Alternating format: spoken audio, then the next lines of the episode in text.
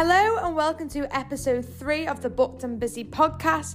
This is where I open books and then open my big mouth to talk about them. Today we're going to talk about A.M. Holmes's The End of Alice. Stay ready and raring for this one.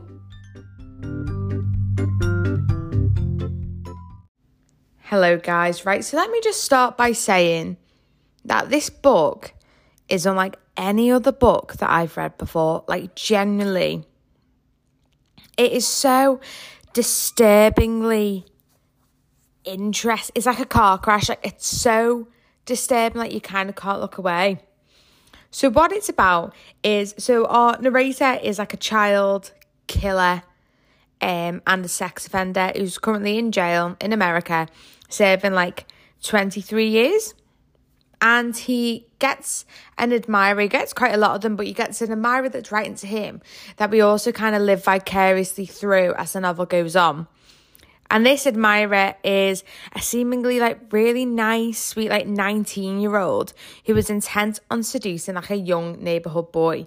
So basically, it is about our narrator's a paedophile and a child killer, and the second narration storyline that we've got going on is also through the mind of a paedophile. Oh, it's just, it's a bit warped, right? But bear with me on this one. I think in cases for about like CSA or CSE, it's really interesting to have a look at it from the perspective of the perpetrator listen, we're not a fan of the side of the perpetrator. Like it's absolutely evil, but it toes the line of evil with everyday life.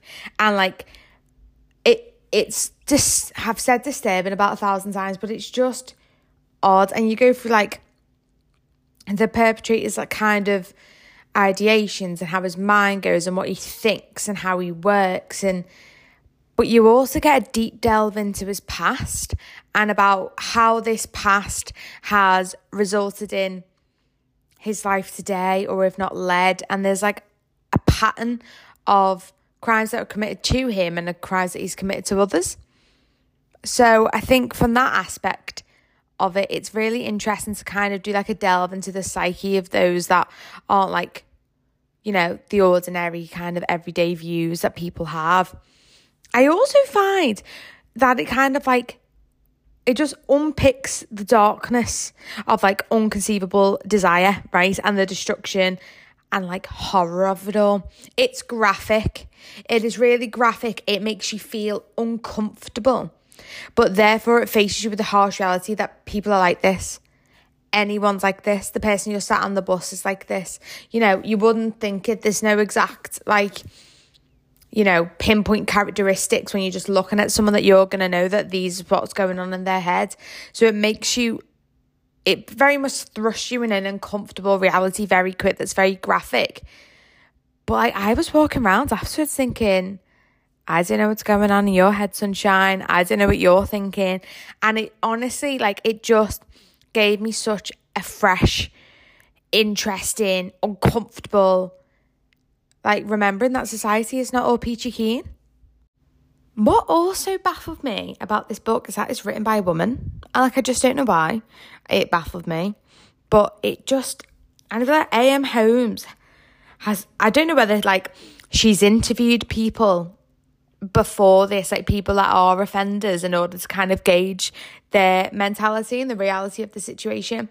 But my advice to you all is trigger warnings about like CSA, CSE, like child sexual assault, things like that. It's very graphic. If you have experience with that or you are not comfortable like reading into those themes or kind of investigating that, then please do not read this book. But if you like, it's so disturbing and just kind of like so odd and so uncomfortable. Like it grossed me out throughout, and I will never say gross because I'm not American. But it did, it grossed me out throughout it. But it altered my reality. Like it changed how I see people. And I think, are you my narrator in that book? Because it could be anyone. And you know, like the creepy guy from the Lovely Bones, the one with the glasses that lives across the road, we all know who I'm talking about. The narrator gives his energy. That energy and kind of similar to the, you know, like Silence of the Lambs with like Clarice, how that kind of makes you look at people and like, you know, how we kept people in wells. It's so wrong. But people are like that. So if you're after a book that's so mental and is so unlike something you're currently reading and you want to kind of be like, whoa, what? Oh my gosh, can't believe that's even happening. Like I had to take breaks throughout it because it's so traumatic to read through and so graphic. But if that's something you're after, then I do highly recommend reading this book. My rating, now that we're at this bit, I'm gonna rate this book a four, four and a half, even.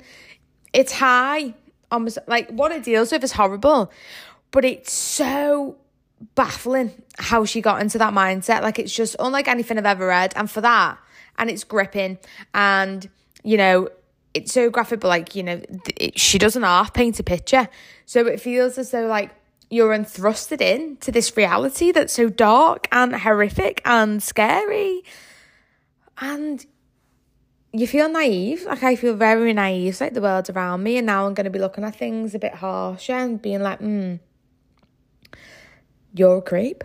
So that's it, basically. Very good book, very harsh content. Read with your own advisory on that. But it was very good. It was a very good read. So, once again, guys, this has been a very short and sweet Ickle podcast.